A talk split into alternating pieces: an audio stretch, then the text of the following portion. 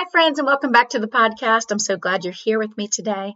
I just wanted to do a quick mini episode for you that was going to drop today. And we're going to talk about how our mindset can keep us from seeing God's blessings. So that's what we're going to dig into today. Welcome to Faith Fueled Woman, a podcast designed for Christian women eager to deepen their faith and shine God's light in every aspect of their lives. Each week, we'll delve into practical strategies, inspiring stories, and biblical wisdom to equip you with the tools you need to navigate life's challenges and grow deeper in your faith. From finding calm in the chaos, forming deep Christian friendships, to everyday ways to connect with God, we'll cover it all. Hi, I'm your host, Kristin. I'm an encourager, a faith led entrepreneur, a mom, and a wife. Let's be encouraged in our everyday lives as we let our faith guide us, fuel us, and fill us with God's incredible peace, wisdom, and joy in our lives. All right, so let's jump right in. So the the question I guess I'm posing is could our thoughts, could our mindset be keeping us from seeing what God's doing in our life already, even while maybe we're waiting for uh, more prosperity or abundance? Maybe we're going through a hard season. Maybe we've uh, we're unemployed, or maybe we're struggling with a relationship. Maybe we're struggling with you know paying our finances, whatever it might be. But the question is, is that mindset around that keeping us in a, a place of feeling um, like you know we don't have enough a, a scarcity mindset. And if that's true is it keeping us from seeing what god's already done in our life what the blessings he's already given us are? And is that actually keeping us from actually thanking him for what we already have as we're hopefully moving into a season where we will have more provision? And so a couple scriptures i want to share with you. The first is just about what does it say about what does scripture say about our thoughts? And one of the things it says is we take captive every thought to make it obedient to Christ. That's 2 Corinthians 10:5. And there are many other thoughts that basically say that our words have the power of life and death. And so, once again, what we say, but also what we're thinking, especially those things we are thinking that are on repeat in our minds, do have power over our lives. They do have power over us, and they have power to keep us at a distance from God, to not deepen that relationship. For instance, let's say that you're struggling with money right now, you know, or finances, and you continue to say, Man, I am so broke. You're saying it in your mind, you're repeating it to yourself, you're saying it to friends, you're saying it to family. You're continuing to say the thing in your life that you're hoping to be blessed more in. And so Instead, we need to shift the script. We need to shift it to say, uh, to stop being in that victim or that scarcity mindset, which is there's not enough. There's not enough to go around. There's not enough in our lives of something.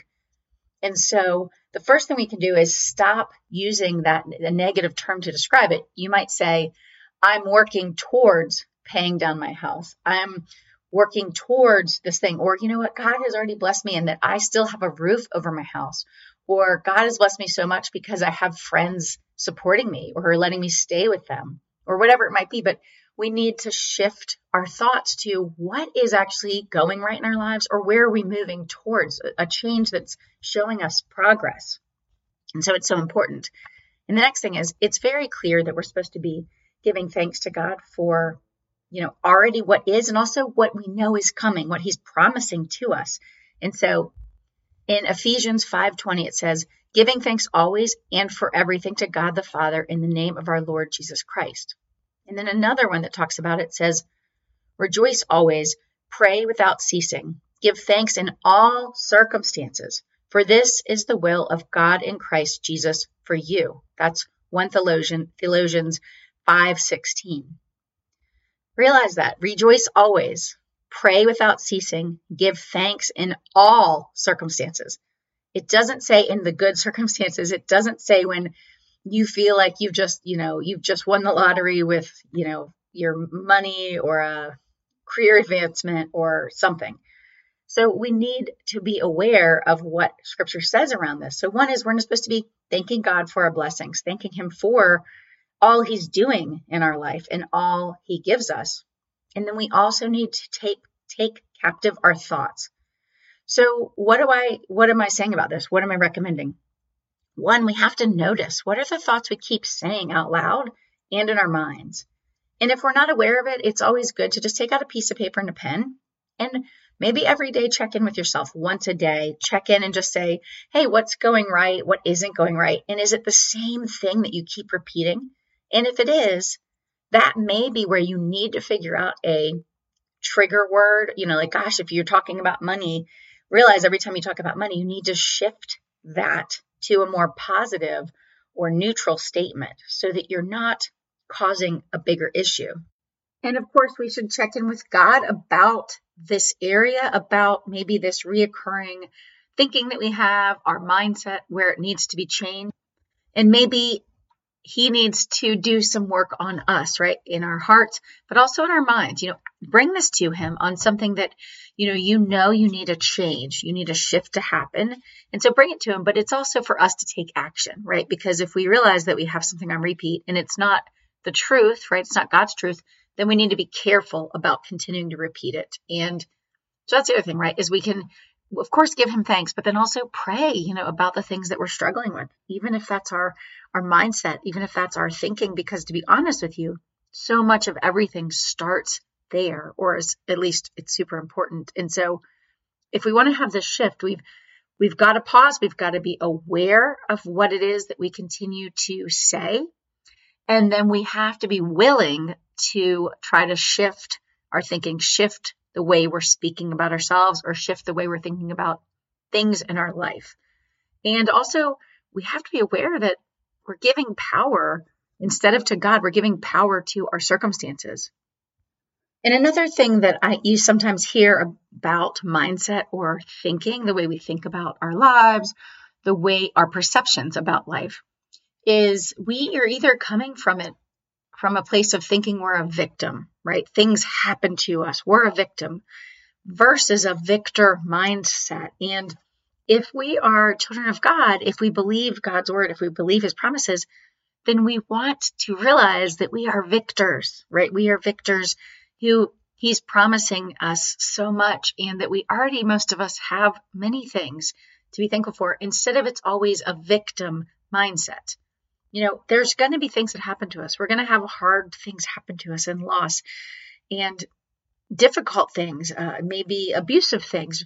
And I'm not saying we should stay in something that should be changed. What I'm saying is, if in our past these things happen to us, we don't want it to take it into our future for the rest of our lives and allow it to define us. We don't want it to allow and taint our thinking. It's like poison. Instead, we want God to define us. We want God to be the one that reminds us who we are and we are his children and he sees us as wonderful, beautiful, victorious souls. And there is this lovely quote that I want to share with you about what our thoughts are doing to us.